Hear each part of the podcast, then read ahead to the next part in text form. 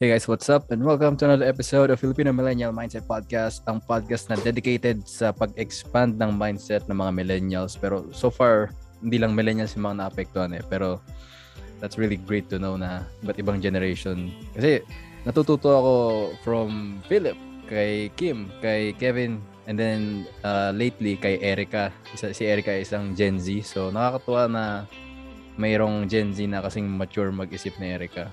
Pero yun, in this episode, medyo baka mapailing ang iba.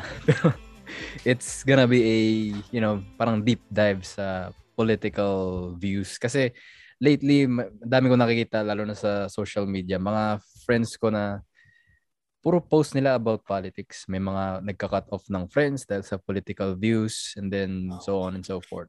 Now ako, I think nabanggit na namin ni Kim before na talaga kami as a person, wala kaming pakialam sa politics. Pero nare-realize namin na dapat pala magkaroon kami ng pakialam, maging aware kami sa nangyayari kasi, well, we're mm. citizens of, you know, our respective countries kung saan kami nakatira. And yung decision ng nasa taas, it affects us long term. So, yun. Para, para lang din sa mga, ano mo, yung mga wala ring pakialam sa politika dati. Di ba naman kailangan maging obsessed sa politics? Maging aware ka lang sa nangyayari. That's gonna be helpful. Pero yun. So sana maging willing tayong lahat makinig. Kahit medyo ayoko ng topic na politics. Pero so first, um, Philip, anong take mo dun sa people canceling each other? Lalo na friends. Close friends to ah. Canceling each other dahil sa political views. Oh. oh. Parang may ano ka dyan ha. Ah. May experience ka dyan ha. Ah. Yeah, yeah, may experience ako. But, um, ako may mga kaibigan ako dito na um, they cut me off but I never cut them off. May mga kaibigan ako dito na extreme and uh, they don't know my standing when it comes to politics. Kasi uh, hindi hindi ko sinasabi kasi pag may narinig na ako na na word na para bang oh sabi lang sila na they, they they will say something about oh the conservative party is like a bunch of racists or or the a bunch of uh, the liberals are a bunch of communists. Yung mga ganun di ba? I, I tatahimik na kagad ako. Kasi kasi me I I tend to do my research first. I would hahanapin ko talaga kung sino yung kung magboboto ko I want to make sure na yung binobotohan ko yung taxes ko na pupunta sa tamang lugar. Mm. it's not na is not na hindi na pupunta sa walang ano. Kasi if, if you really think about it, ang nag ang boss tayo. Yung mga mga politician na yan, they work for us. We pay their salary. Diba? We, you should never ever prop them up. Never. You should never prop them up because we pay them, you know, through our taxes. People forget that. Hindi nila naisip yun. Yung mga tao naman nagka-cut off na yun, na mga tao, ang iniisip ko lang talaga sa kanila, and I, I don't think ill will of them, but the way they run their life is they they run their life with emotions, not facts. Oh. That's the biggest problem. Like masyado silang emotional and they get triggered and they go, oh, I don't want to talk to this person anymore. Instead of just looking at the facts like, oh, why is this person like this? Tingnan ko kaya, man, we have the internet. It's so easy to us to just research ko anong pinagsasabi nila. And like, oh, tama sila. Oh, mali sila. Oh, tama sila. Pero we should really judge the person by how they treat each other rather than their views. Di ba? Yeah. Ano, ano ba sa Pilipinas dati, naalala ko, I know I'm way older than you guys. Dati, naalala ko, waray-waray, galit sa Manang Biday. That was like back di ko na, di ko na alam. That was, that was back in the 80s, man. Like yung mga dalawang klaseng Bisaya, yung mga waray-waray, tsaka yung mga magkaaway sila, pero they're both freaking Bisaya. It's just that they have different different views, views. of things. Uh, pero Pilipino pa rin sila. It's the same mm. thing. Pero really, if you really break it down, it's really feelings versus facts. Mm. And on that same note, I think with what you said, hindi naman ibig sabihin nun parang isa-shove mo na yung feelings mo aside lagi. Kumbaga, mm. i parang pagbungguin mo yung facts with your feelings. Parang ganun. Mm-hmm. Is what I'm feeling, you know, tama ba? Kasi ano eh, it doesn't work kung parang i-ignore mo lang yung nararamdaman mo when you make decisions. Parang take time to understand ba't ko ba nararamdaman to. And then you research some facts. Oh, kaya pala ako nagagalit, hindi ko alam tong bagay na to, di ba? That's right. And then doesn't mean that you you keep shoving your feelings with facts. It's you know you collide them and then you process that. Mhm. May mga tao na ano eh, hindi talaga sila emotional.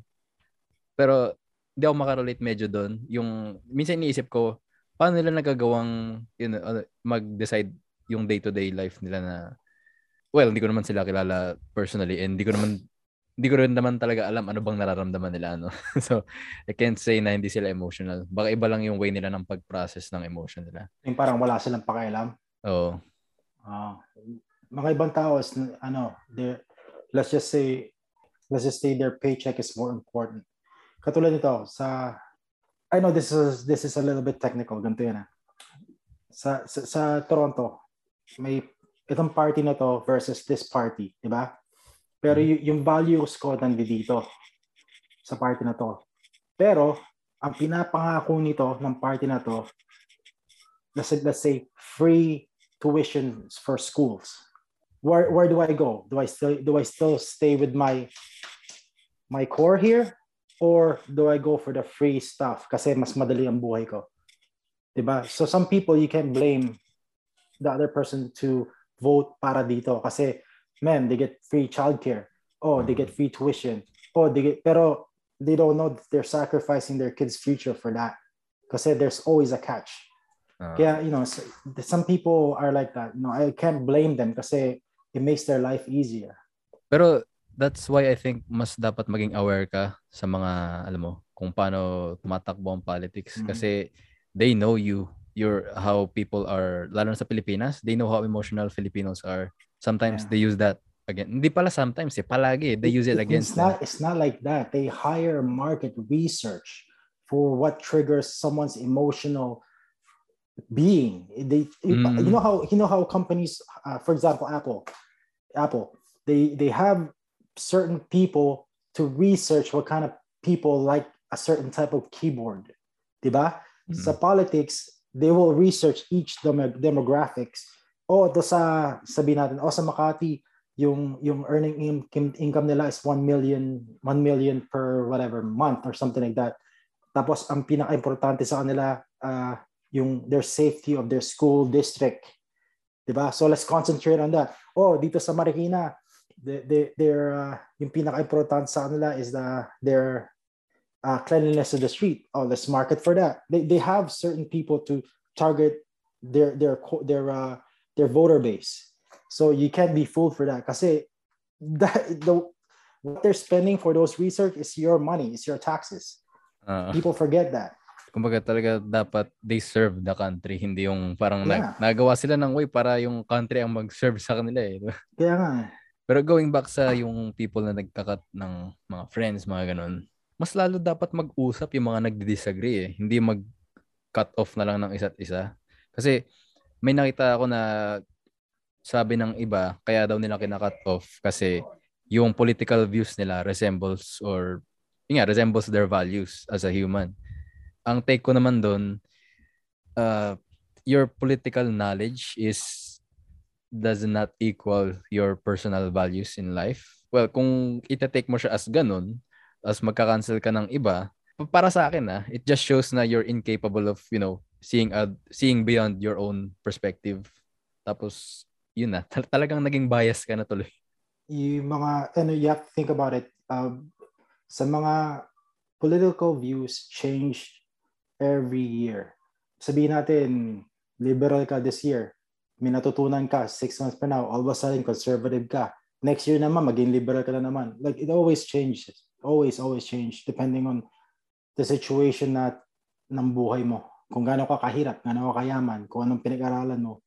It always changes. I don't think na mas maganda kasi it's, it's weird kasi nasa Canada ako nasa Canada ako kasi ano ma, medyo mahirap dito yung sa totoo lang tol mahirap dito yung political views kasi dito you get Mm. stigmatized harshly harshly they get stig- stigmatized harshly people worship diversity pero they they forget the diversity of ideas is better Mm, no. Diba? Dito sa Canada, they go diversity, diversity, iba-ibang lahi, iba-ibang lahi. Pero if you're against a certain thing, all of a sudden, oh, you're racist.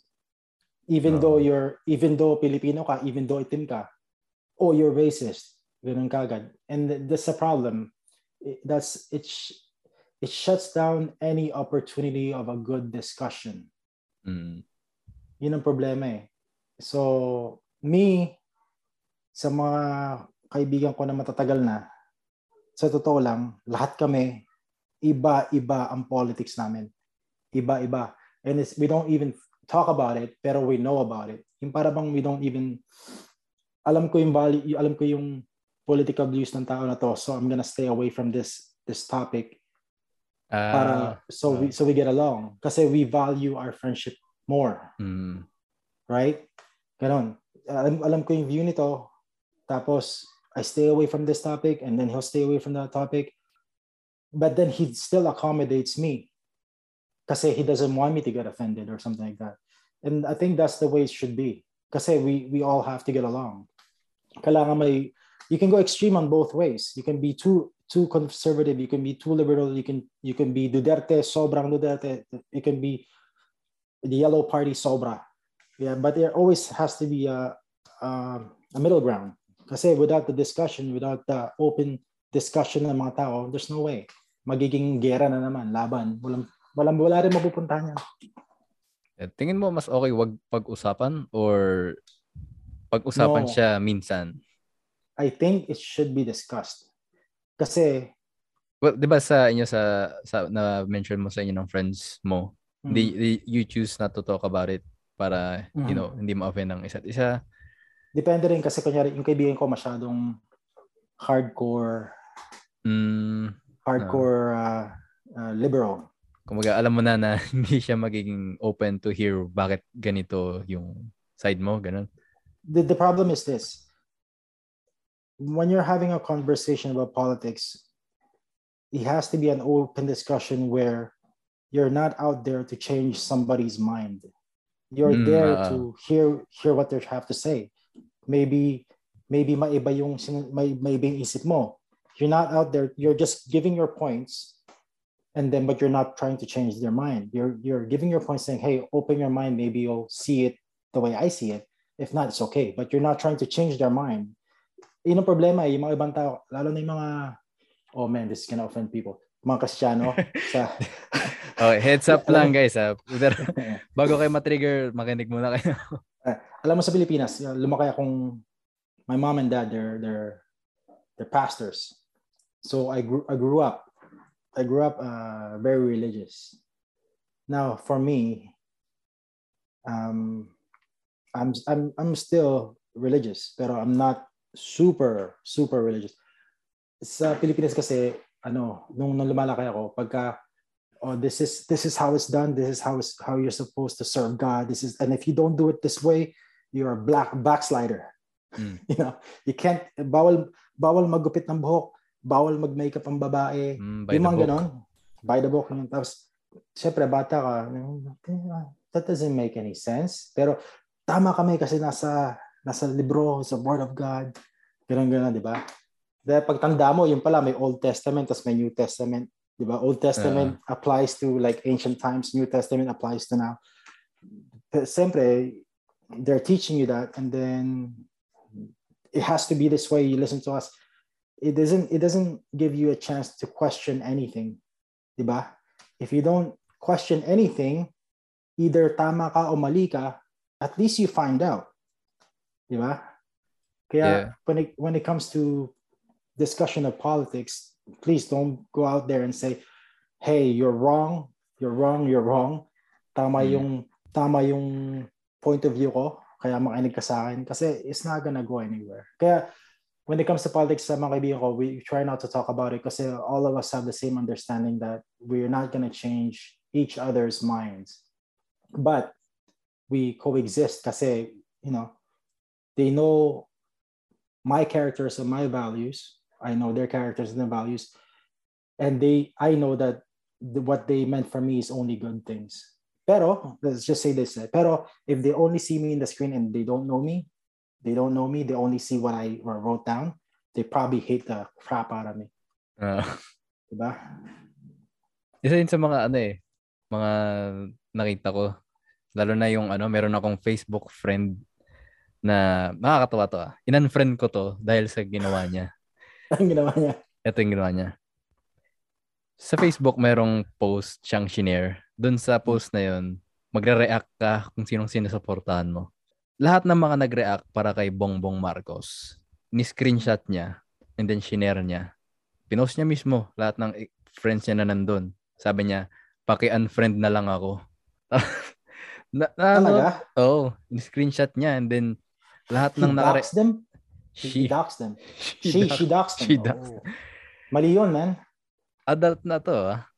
Doon ako sobrang nainis, 'di ba? Kasi baka medyo parang contradicting na ayokong mag-cancel out ng each other pero bigla ko siyang in-unfriend. In pero in-unfriend ko siya dahil doon sa ginawa niya, hindi dahil sa political views niya. So, wala linawin yeah, yeah, Mali yung ginawa niya. Maling ginawa niya. Ayoko ng ganong klaseng tao sa buhay ko. Na alam mo yun, wala man lang chance makapagsalita yung tao bakit niya sinusuportahan yun. And then, Mhm. wala. Pinakita mo na lang na, ewan ko, baka tingin niya maganda yung ginawa niya dahil napapakita niya yung authenticity niya sa mga political views niya. Pero, ewan ko, napaka, Ang sama naman nun. oo. Is bold. At least, at least brave siya. oo, Sabihin natin. Brave siya. Pero At- man, that's that's actually bad. It's horrible. kinancel mo yung tao with, kasi meron ka ng conclusion sa isip mo. Yun nga, parang sinabi mo kanina, you're, you yung mga ibang ka, tao na nagka-cancel ng isa't isa, they talk to each other na, you know, trying to change other people's minds. And then, I'm really against, you know, na wag mo, wag mo man lang pakinggan yung side ng isa. I, I always wanna hear both sides muna bago ako maggawa ng decision ko. Yeah. Mga ganun. And then, yung mga ganong klaseng tao, yung tulad nito, tong babaeng to. Wala, inis talaga ako, in-unfriend ko agad eh. They go into, you know, debates or political discussions na may conclusion na agad sa isip Mhm. nila. Mhm. Sabi ko nga dun sa post ko eh, scientists and doctors and whatever, they do their their research and then come up with the conclusion. Tong Mhm. taong to, she started backwards. Meron siyang conclusion. Yeah. Tama, yun na yun ang tama, nagtakbo ng lahat ng ginagawa niya.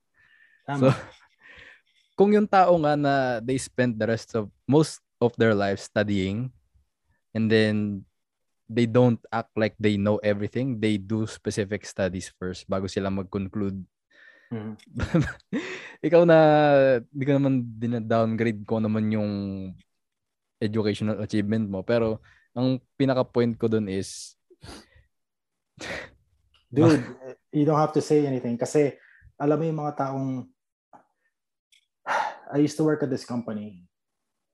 And then this company have um you know all of them went to like university like great universities ganun ganun di ba? And the, yung mga tao syempre nung una parang man mas matalino sa akin to kasi mm, they went to this uh, school they went to this school they they have um, ma- they have master's degree ganun ganun di ba? Pero nung nakakausap ko na sila ang tanga-tanga pala ng mga taon to walang common sense sa buhay. Yung parang gano'n, yung, di- ano sila, like, they, so that's when I realized that the levels of intel, intellect when it comes to people, you can't judge it through school. There's no way. You can't judge it through school. okay I'd rather, all right, I'm gonna tell you a story. no no that's why I have a, a little bit of a broad um, experience when it comes to things. Nung 18 ako, umalis ako sa bahay. Sa Canada kami.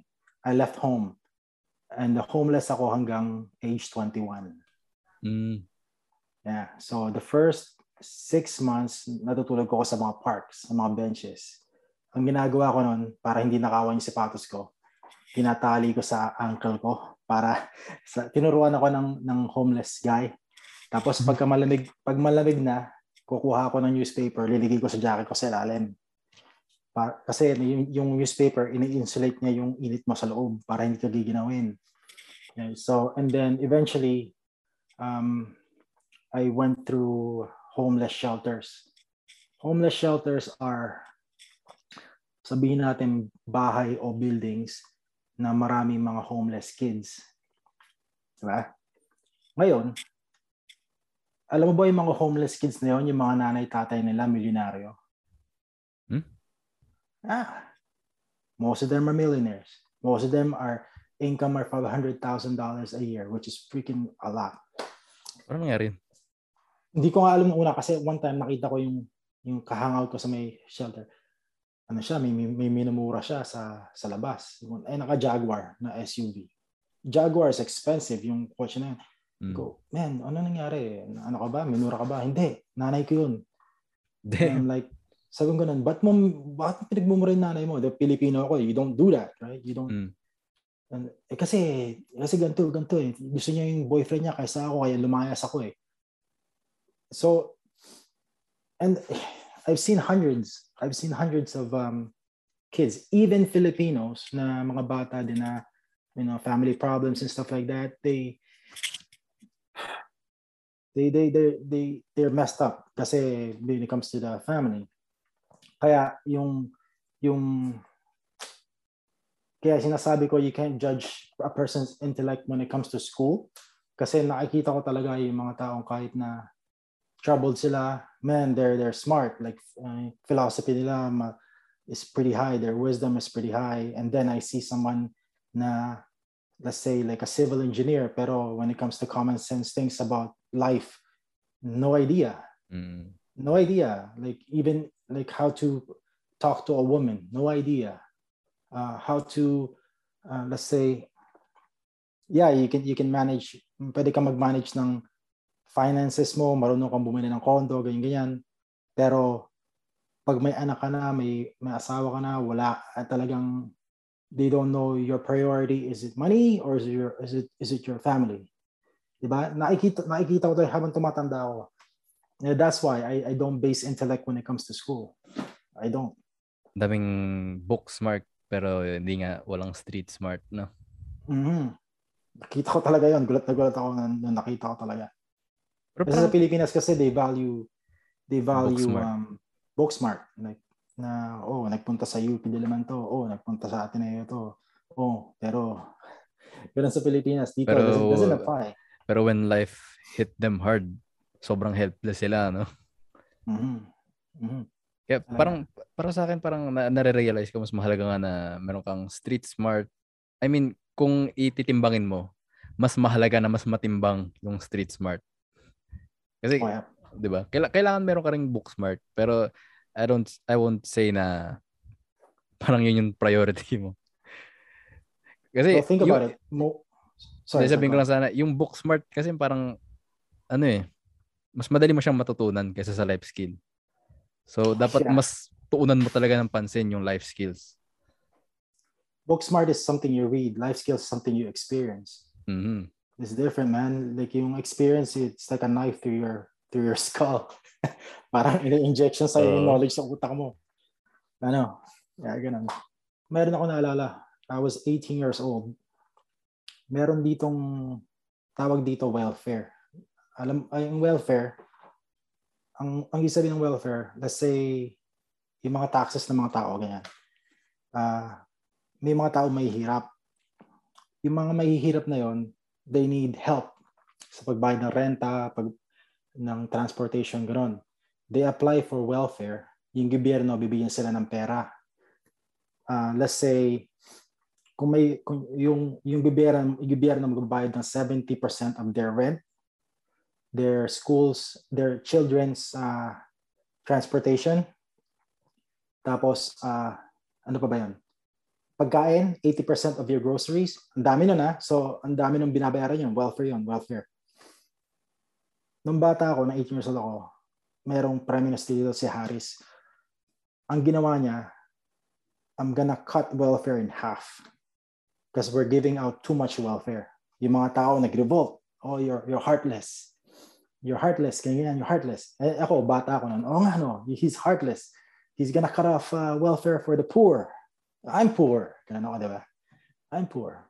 Yung isang kaibigan ko, kasing edad ko siya, um, he's, he's more mature than me mentally, but he's my age. Kaya sabi niya sa akin, hey, go, what? Do you know that's your money? What do you mean it's my money? You know, the money that they're giving to the welfare, it's taxes, is what you pay. Sa paycheck mo, may tinatanggal na tax. Napupunta sa gobyerno yun. Kinokollect nila yon yun ang binibigay nila as welfare. Oh, sa akin ba yun? Oh, sa yun. Ngayon, naalala mo yung, yun eh. may mga kaibigan kami dito sa Canada that they take advantage of welfare. Ang ginagawa nila, sabihin nila wala silang trabaho. Pero nagtatrabaho sila under the table sa ibang si ibang uh, employee number, ibang pangalan. So they're getting money from the work and then they're getting free money from the government. 'Di ba? So double pa yung pera nila. But I didn't realize that they're really cheating the system. People are taking advantage of the system para para marami silang maibulsa sa pocket nila. Mm. See, people are opportunistic. Pero kung if you're going by your emotions saying, "Oh, you have to provide for the poor," but you don't know that people are taking advantage of the of the system, wala rin eh. Hindi mo rin malalaman yun eh. Pero I was emotional back then. I was like, "Oh, no, you're stealing from the poor." Pero hindi naman pala. But what he did was right. He cut it off and then ang nangyari kasi doon, people are way too dependent on the government that they're not willing to work hard and then you know, advance their life. Mm. Kasi yung isang kaibigan ko, inanay niya, he was born in welfare. Tatlo sila magkakapatid. He was born in welfare. Tapos sabi ng kaibigan ko, naalala ko to, why do I need to work? I can just go for welfare and then everything's Damn. there. Sabi niya sa akin na, tapos nag, syempre, lumaki ako sa iba, sa ibang klase ng hindi naman talented ko. But then I understood what he's saying. Like, why do I have to work when money's coming in? May perang dumarating. Bakit pa magtatrabaho? ganun din naman yung amount ng trabaho ko. Mag-apply lang ako. But you see, that's what happens. If you, pag binigay mo yung sa parents na handout from the government, you train their kids to be more dependent on the government, the government will try to get your vote so you can keep that going, ba? And then your kid will do that, they get their vote. That's how they they get the generations and the generation and the generation. Ah, Parang yeah. it's a master plan. Yeah. Pero that's when I, I began to, doon ko na sineparate talaga yung emotion from logic nung 18 ako. Nung sinabihan ako ng kaibigan ko, piniliwanag niya sa akin kung saan napupunta yung pera, kung anong, anong, kung, kung anong klase yung politician, ano talaga trabaho nila, you know, doon ako nag-isip talaga. Pero I was 18 and I remember I was dumb. Pero ano no, kaya grabe kung bawa magulang ka tapos you base things lahat sa emotion mo. Parang, yun na, sunod-sunod na yun. Tapos, kung walang magbabali nun, for the next generation dun sa pamilya mo, magsistay silang ganun. Di ba? Mm-hmm. So, dito sa Canada, merong lugar dito na ang tawag doon, Regent, Regent Park. Regent Park is uh, parang ghetto ng Toronto. Hmm. Yung mga ang yung nag yung nagtayo ng structure na to 1950s nagkamali yung designer ng demographics ang ginawa nila hindi na naisipan yan dati. Ngayon naisipin na nila mali. Kaya kaya tinanggal na nila. Ginawa nila gumawa sila ng mga buildings mga three-story buildings tatlong floor. Magkadikit-dikit sa isang part ng Toronto. Yung mga nakatira doon, puro may hirap. Sa kabilang side, yung malalaking bahay, yung mayayaman. Ang problema dito, yung mga mahihirap, they have the same mentality of being poor. You know, yung mentality nila na parang ghetto. Ang nangyari ngayon, yung mga anak nila, naging ghetto pa rin. And so on, and so on, and so on. Nagiging crime-ridden, drug-ridden, kasi nandito sa community na yun eh. Eventually, nalaman nila na na mali yung ginawa nila. Binrake up nila. Ginawa nila, kinuha, yung mga ibang pamilya, nilipat nila sa ibang sa isang community na maganda, niligyan nila ng tatlong pamilya na galing sa ghetto. Isa naman dito, doon, kumalat. Ano nangyari? Yung mga anak, yung mga anak ng mga tao na yon, ng mga ghetto ng tao, na influence sa mga tao around them, which are successful people. Therefore, their kids became successful. Mm. Yun ang nangyari. Grabe ang ano, parang isa yung real, ano yun? Real life example ng real life extreme example na kung gaano ka-important yung circle of your influence mo and your mm-hmm. yeah, your environment. And yeah. then when we say hindi lang sa hindi lang naman sa success in life, kung paano mag-isip, 'di ba? Oh yeah. Yeah. You're right. So, kaya sinasabi ko sa'yo, kung may problema ka, let's say this, um, yung trabaho mo hindi mo gusto, um, yung mga katrabaho mo they're they're toxic. You you hate your job and then you're just doing for for a paycheck. What are you doing? You're just killing your life. Go work somewhere else and then kahit nakalahati lang yung negativity na nakuha mo, at least you're working with a half of negativity somewhere else. And then from there, move on. Some people, they, they don't understand that just changing your environment changes your life just like that. Malala pa dun eh. Malala pa dun minsan, they become part of the negativity. yung hmm. iba, yung iba. Lalo na pag yung mga, ako tawag nila dito, marites, pag chismosa, mga ganun. Yeah. So uh, one example is me. So Pilipinas, um, we were we're well off na taga Marikina. We're, we're well off. Eh, syempre, wala namang alam yung airpot ko tungkol sa Canada, yung lugar. Um, tumira kami sa Regent Park. My dad didn't know na ghetto yun. He didn't know. So, mm. pagpunta namin doon, kasi mura renta eh. Mura renta doon eh. So nag, nagpunta kami doon, nakatira kami doon. Alam mo nangyari?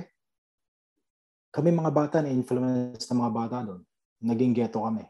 Mm. Yung imbis na valuein namin yung education, we, we value um, basketball, uh, street smart, yung kunyari fake gangster, yung mga ganon, yung mga kakita mo uh, sa mga movies.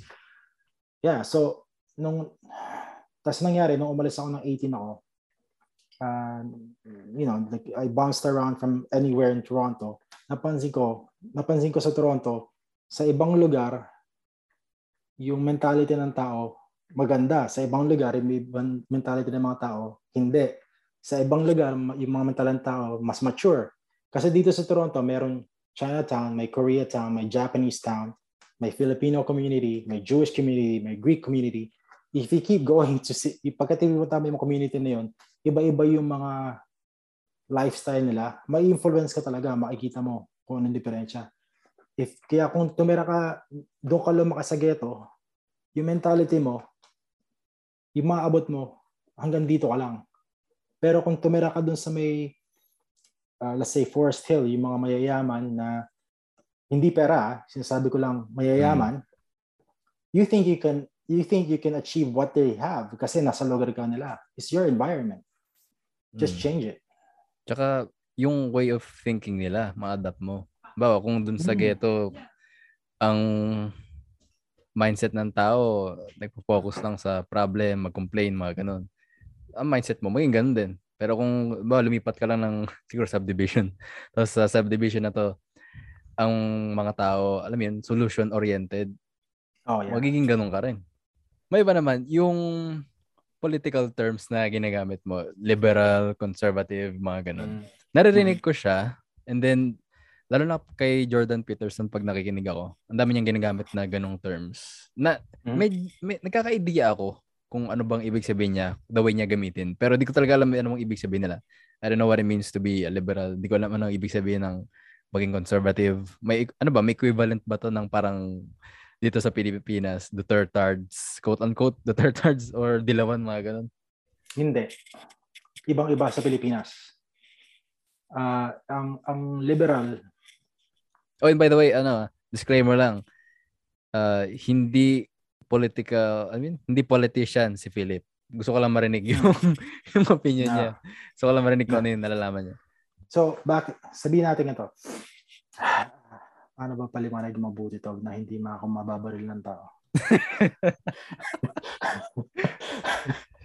no, ganito lang, simple lang. Uh, na para sa para sa akin, ang liberal is the they they tend to be more um, worker class oriented na back in the day it's more like people's rights and conservative back in the day it's more of uh, keeping the structure of the society intact na hindi masyadong magbabago.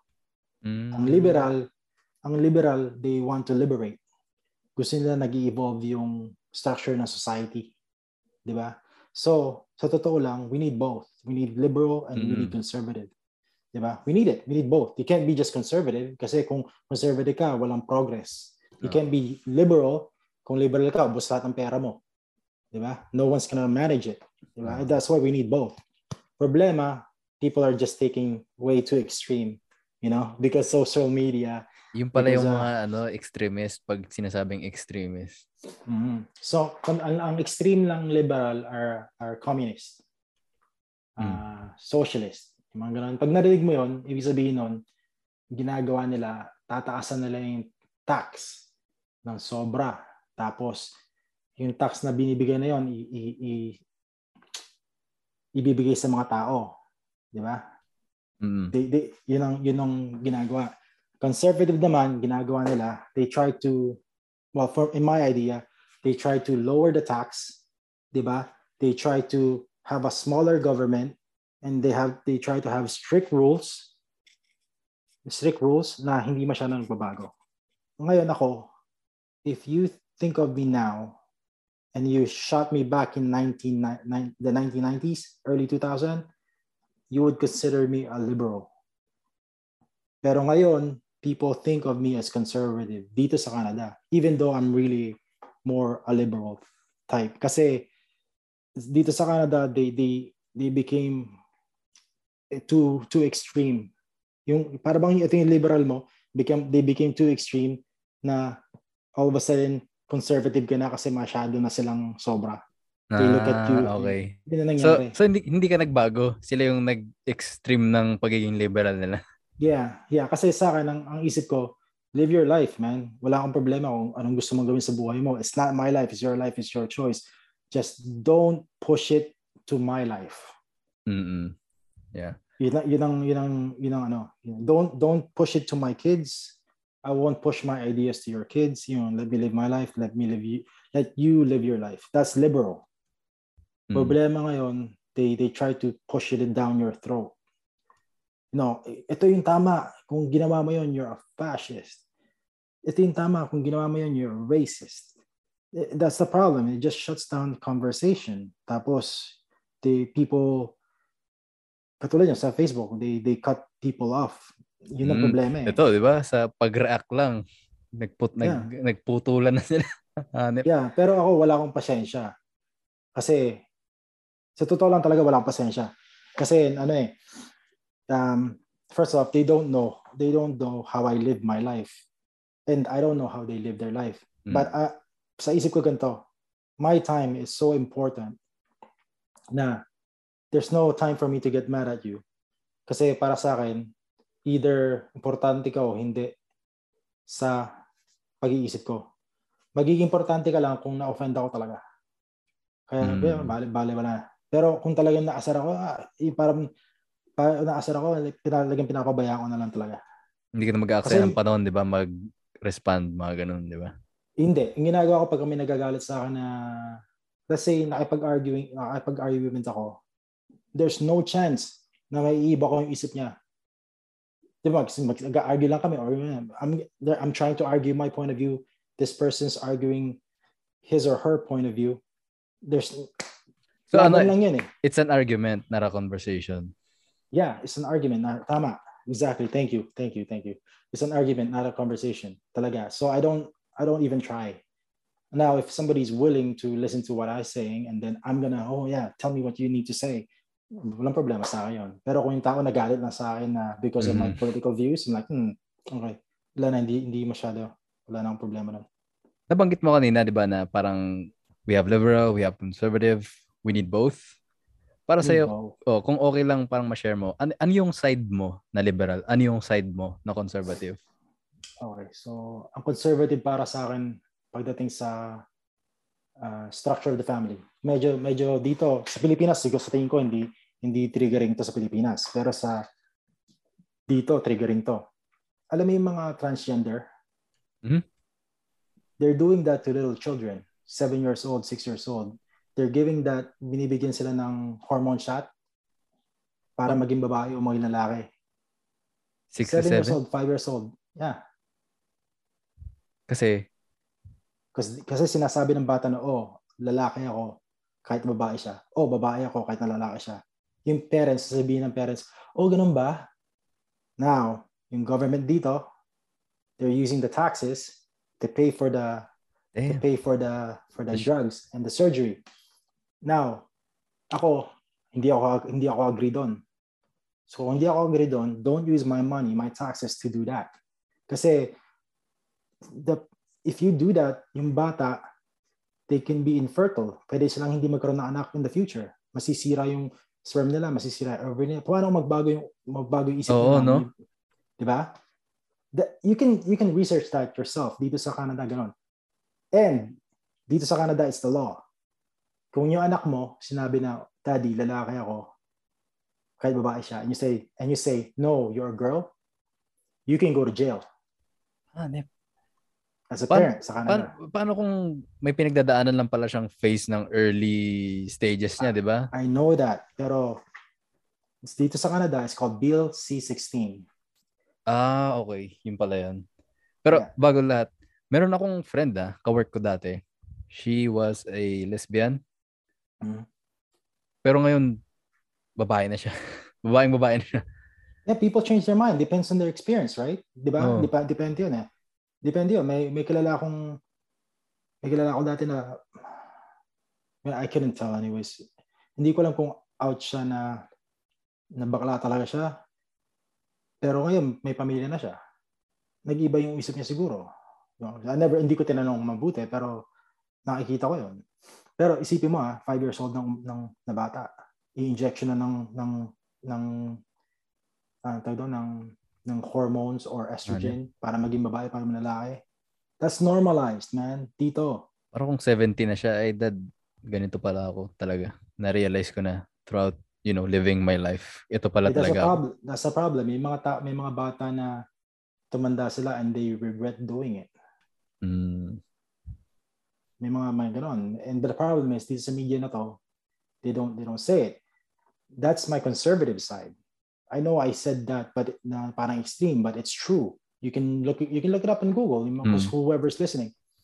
My liberal side is this. That's my conservative side. And also my conservative side is this.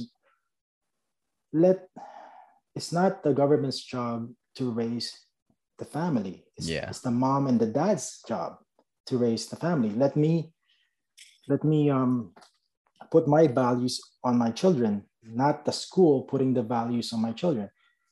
Kaya natalo yung sa kunyari sa alam mo Virginia, Virginia used to be a, a Democrat state, liberal, naging conservative. Kasi anong nangyari sa Virginia, tinuturuan yung mga bata ng critic, uh, critical race theory. Critical race theory is is if you break it down, it's more like oh you're you're a minority, Filipino, Chinese, itim, ganon. Um, naging slave kayo ng mga puti, therefore yung mga puti masasama. Parang ganon, if you break it down, if you, if you really break it down. The problem is, alam mo yung mga nagreklamo? Yung mga nagreklamo, yung mismo mga Pilipino, itim, in check. Sila yung mga nagreklamo. Hindi yung mga puti. Yung Oh. mga itim, yung mga itim nagreklamo. Kasi alam mo sinabi nila, why would you teach my son or my daughter that they're a victim? mm, how can how can they how can they have an this this the thing that they're going to be a doctor if they're always thinking they're a victim. That's my conservative side. Let me live my life. Na let me raise my family. Let me instill my values on my family. My liberal side I'm more really a liberal. Totoo lang. Yung mga tao na they want to live their life a certain way let them live their life a certain way. Let them do it. If they're going to be happy let them do it. If they're of a, they're if they're of age if they're of age di ba? Oo. kasi pag sinabi mo yung, "Eh, yung bata na to 6 years old gusto nila maging ganito. Ah, iba. their brain is not evolved yet. Hindi pa na-evolve yung brain nila. So you know let let let adults live the way they want to live. That's my liberal side. And that's a big thing. Kasi ayaw na ayaw ko yung sinasabihan ako na hindi pwedeng gawin to eh. Kasi I want to experiment. I want gusto ko malaman ko tama o mali. Gusto kong tama ba itong ginagawa ko sa anak ko tama ba na pinag-aaral na ako to? Let me let me see kung tama talaga to. Kaya I don't I don't restrict anybody not to do anything.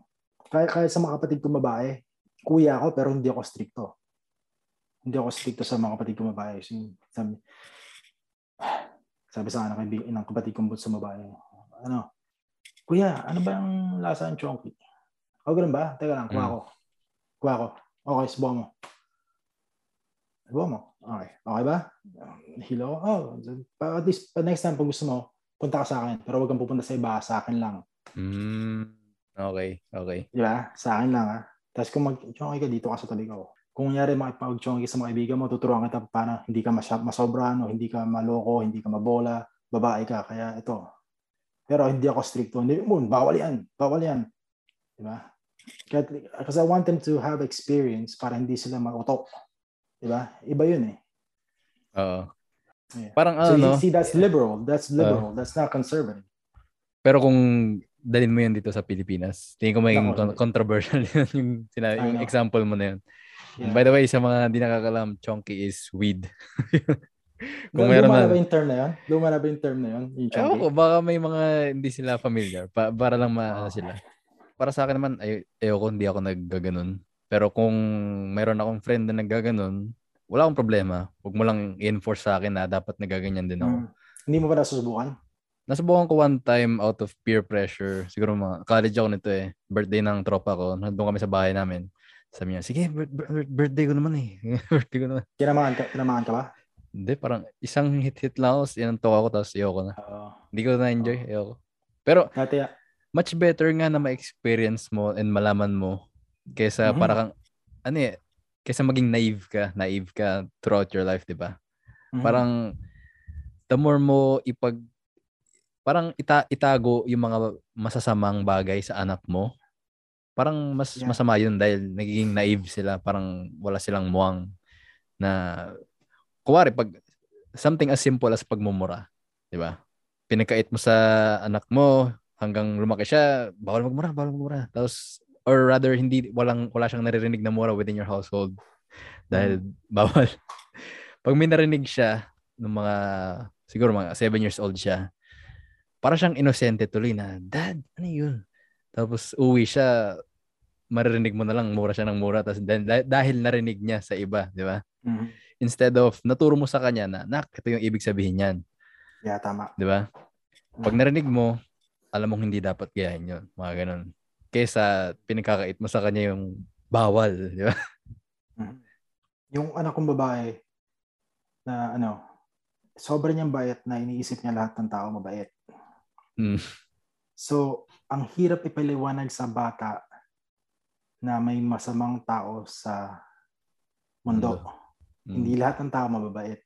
At mas mahirap pang ipaliwanag sa bata na ang masamang tao nagpre-pretend to be good just Yeah. so they can take advantage of you. Yun ang main struggle ko ngayon. Pero so far, habang tumatanda, ta- tumatanda siya, pinapaliwanag ko sa kanya, pakunti-kunti. Katulad one time, sabi sa, one time nagda-drive kami. Nagda-drive kami, tapos siya nasa likod. Tapos nakita niya, sa, eh nasa tabi mismo ng, sinadya ko itabi. Tinabi ko, ginikit ko sa may saraulo. Siyempre, nakakatakot yun sa bata, di ba? Sabi niya, Daddy, what's that? What's that? Sabi ko, sabi ko, you remember the bad guys we talk about? Sabi niya, yes. Yeah, that's one of them. Tapos, pag uwi niya sa bahay, nakita ko yung mukha niya para bang takot na nag-iisip. Mm. ah. So, nag-iisip ako ngayon, eh, paano kung hindi ako kasama? She wouldn't know how to react. So, inuunti-unti ko na ihanda siya sa to- totoong mundo. Par- parang yun yung struggle, no? Kasi may mga sabi na, ba't mo ginawa sa anak mo? Matutrauma yan. Pero what what more if mangyari sa kanya yun nang wala ka? Lalo siyang Oh, yeah. matutrauma, di ba? Mm. Oo. So- kasi, ano ba talaga, iniisip ko talaga, ano eh, yung ibang tao sinasabi na trauma, pero hindi naman talaga trauma eh. Experience lang yun eh. Ah, yun, ang proble- yun ang problema yung mga ibang tao kung may may manangyari sa na na it's just a little bit in- impactful they already think it's a trauma pero yung mga trauma talaga yung mga nakikita ko na yung mga na-experience ko sa sa shelter grabe man yung yung isang nakita ko ba sa inyo yung isang lalaki tumatayo siya iniihian niya yung kama niya tapos ah, nakwento mo. Nakwento mo yun dati. Ganon, yun ang trauma. Yun ang trauma. Grabe. No, thanks for sharing that.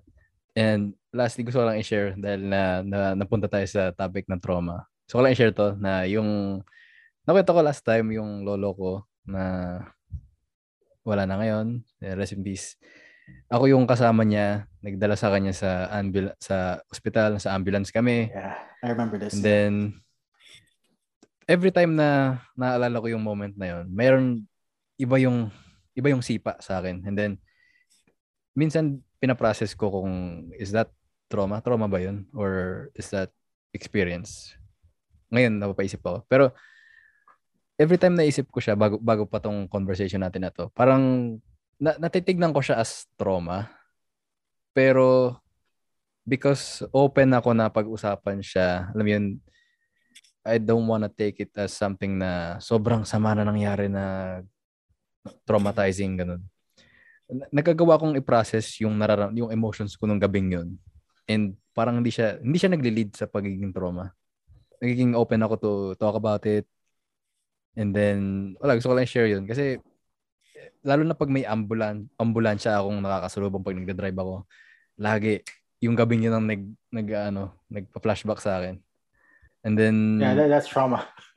that's trauma. Trauma na yun. Okay. Yeah, okay. That's trauma. Then But you know what's you know what's good? um, you, what happened to you, yeah, it's trauma, but it also matured you as a person. I think mm. that's a switch from boy to man. One. na ano eh. Well, ngayon na, naisip ko na naman na, na ano ko. I'm speechless. Naalala ko na naman. Pero yun siguro nga tra- trauma na trauma yun. And then hmm. well, you can think about it this way. It's his last gift for you. Because it switches you from a boy into a man. If you really think about it, that's his mm. last gift. Oh, yeah, that's a mm. really good way to think about it. Mm. What more if never ko naranasan yun and then mas grabe pa in the future pala. No? Mm. And you wouldn't be ready. Yeah, I would be talagang cluttered up, hindi ako lalabas ng bahay, mga ganun tipo ng trauma.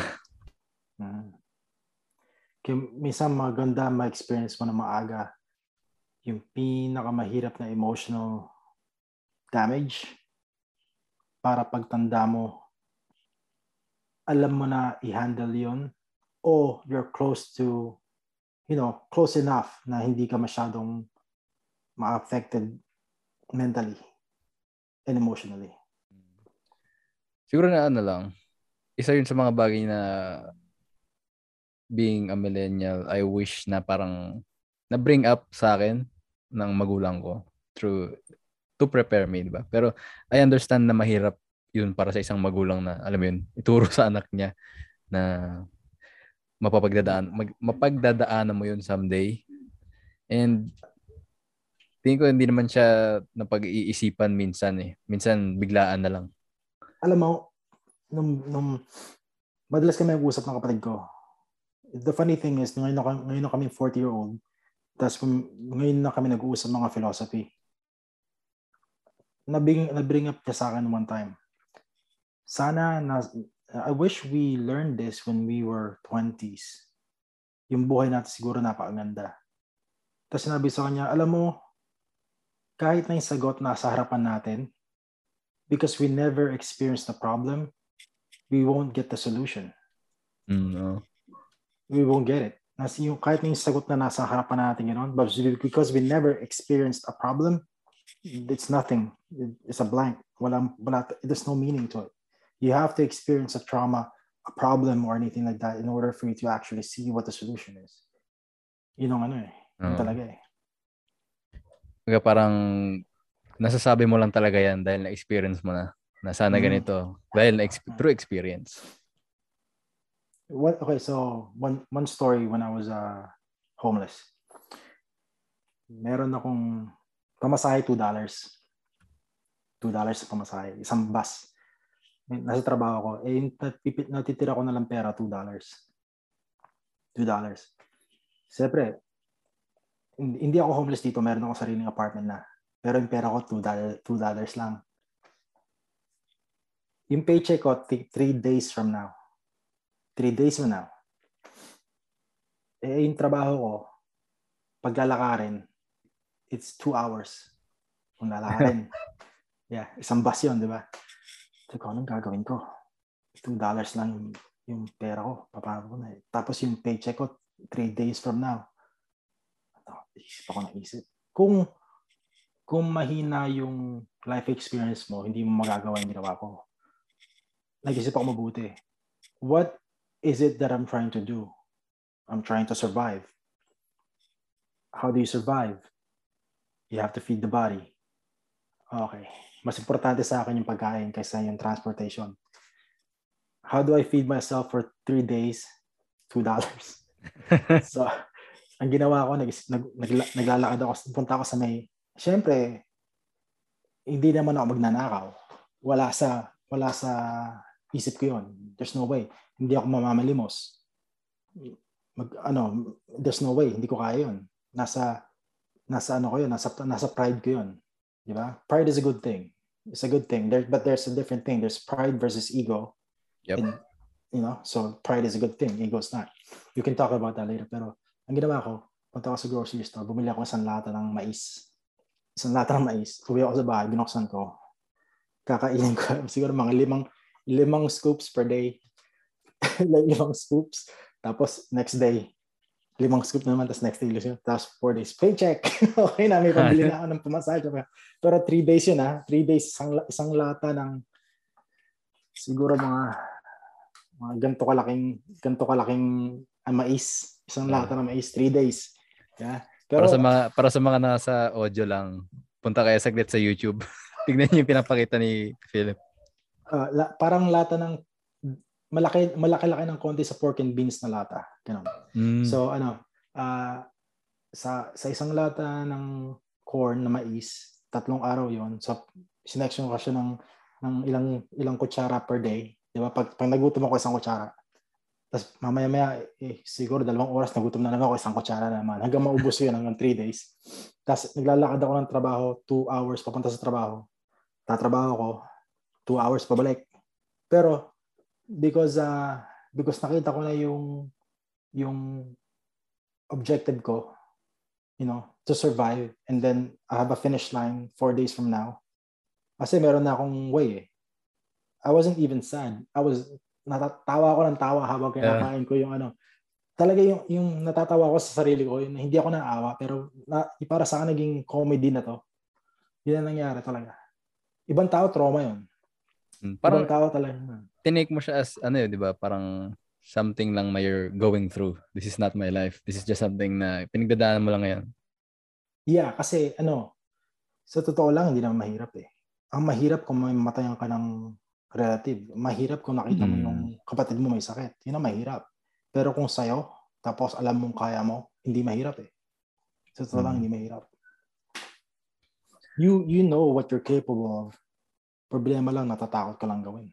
Tulad nung sinabi ko sa'yo last time, alam ko hindi recorded to, pero sinabi ko sa'yo, I view um, motivational videos as porn. And then you said, why? because pinapanood mo yon it will take you days and days and days. Panood ka ng panood ng motivational videos.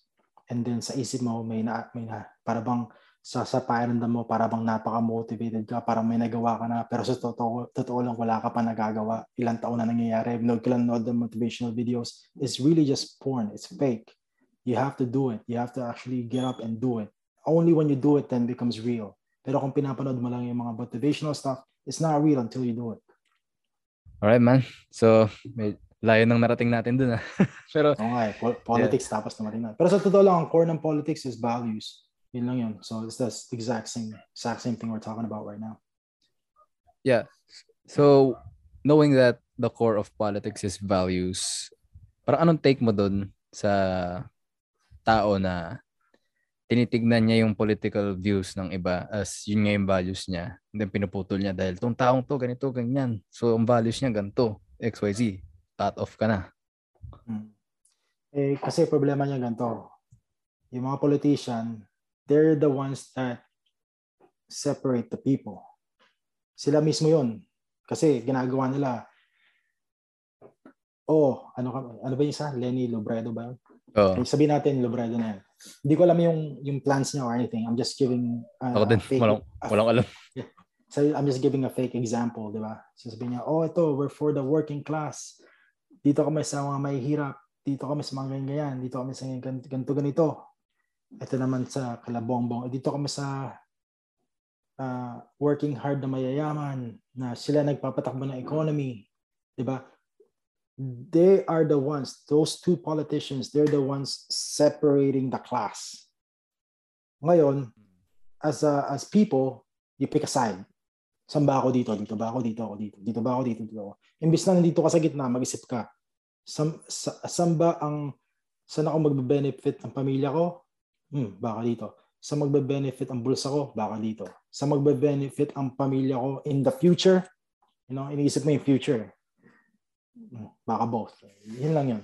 Sa usapang politics, since ang binoboto mo is yung politician, kumbaga, ang nagre-reflect yung values ng politician na yun, hindi sa'yo. Yeah, kasi yun ang ginagawa nila eh. They, they para silang same thing, marketing. They're marketing for your vote. Yeah. May sinabi lang sila isang bagay na agree ka. Isang bagay lang na agree ka. Doon ka na bigla, di ba? Mhm. Even though yung, uh, even though yung ibang values nung politician na yon against naman pala sa'yo. Mhm.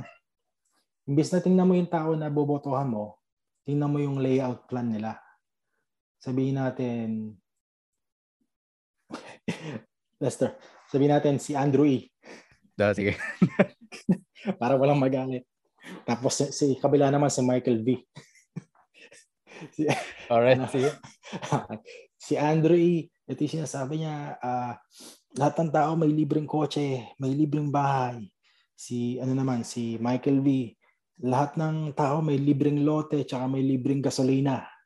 Di ba? Sabi na. Imbas na tingnan mo yung, yung ino-offer nila, tingnan mo yung layout plan nila sa sa structure ng society. Tingnan mo kung, kung anong infrastructures nila.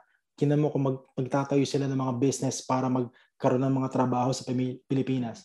Tingnan mo kung magbubukas sila ng ng ah, ng trade sa ibang bansa para may pumasok na pera papunta sa Pilipinas at saka may lumalabas naman na na na export na material goods galing Pilipinas sa ibang bansa. Titingnan mo yung mismong layout na hindi yung pangako nila. Tingnan mo kung saan, nasaan yung plan nila sa bansa imbis na imbis na fake promises. Yun lang, madali. I mean, hindi madali kasi mahirap din hanapin yun. Pero yeah, yun yung tingnan mo. Kasi if you vote your values, they they will use that against you too, 'di ba? Pero kung makikita mo talaga yung core ng ng party side na yon, tapos makikita mo kung it aligns with it aligns with what you want as your as a value of your society, then doon ka magboto kung gusto mo. But then again, you have to really think. At sa Pilipinas kasi, they, pasikatan eh. Yun ang problema dyan eh. Oo. And uh, ang daming, they treat politicians as celebrities. It just bothers me kasi the people pay their wages.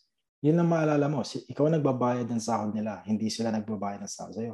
Pag nangangakaw sila ng pera, pera mo yung pinapangako nila para sa'yo. You, that's your taxes. Binabalik niya lang sa'yo. Diba? Yun lang yun. Yeah. So the next time bulagin ka ng politician na to ng pera, isipin Pera mo, yun. con- consider mo yun, no? Mm, Baga, that's taxes. yeah. Yun yung makakatulong sa'yo para hindi mabulag ng mga, ano mean, shiny objects na ino-offer ng politician na to. Mhm. So, hopefully may nakinig up till this point. And hopefully din na ano mo yun, we were able to set our biases aside tapos makinig sa isa't isa at mag-usap talaga with the intention of coming up with a conclusion instead of, you know, starting with a conclusion and then talking to other people. Yun nga, yun na pag-usapan natin kanina, that's an argument, not a conversation. Pag may, pag you're Yeah. going into a conversation with the intention of trying to change the beliefs of the other person. So, sana rin may natutunan tayo. Ako meron akong natutunan, yung lalo na yung mga terms about liberals and conservatives. So, tagal ko sana nakikita yung mga terms na yun eh, pero hindi ko pa rin nagigets. At least ngayon, again, hindi, hindi politician si Philip, pero No, hindi. At No, least, no. At least na ex, na-explain ni Philip ng ano naman, naintindihan ko. I, I am not an expert pagdating dito, pero I try my best to explain the basic. Kasi if you, kasi kung nag-dive deep ka dyan, hindi ka matatapos. na, na. Hindi ka matatapos. So, thanks Philip para sa insights na na-share mo today. And again, sa mga listeners, kung mayroong mga topics na natitrigger tayo, kumalma ka muna. Hinga ka muna bago ka maging ano yan. Naintindihan ko na as humans we're emotional pero sometimes you know calming down is a good way instead of just reacting out of emotion. So yun lang. Hope this helps this podcast and then thank you sa mga nakinig and then until next episode guys. See you next time.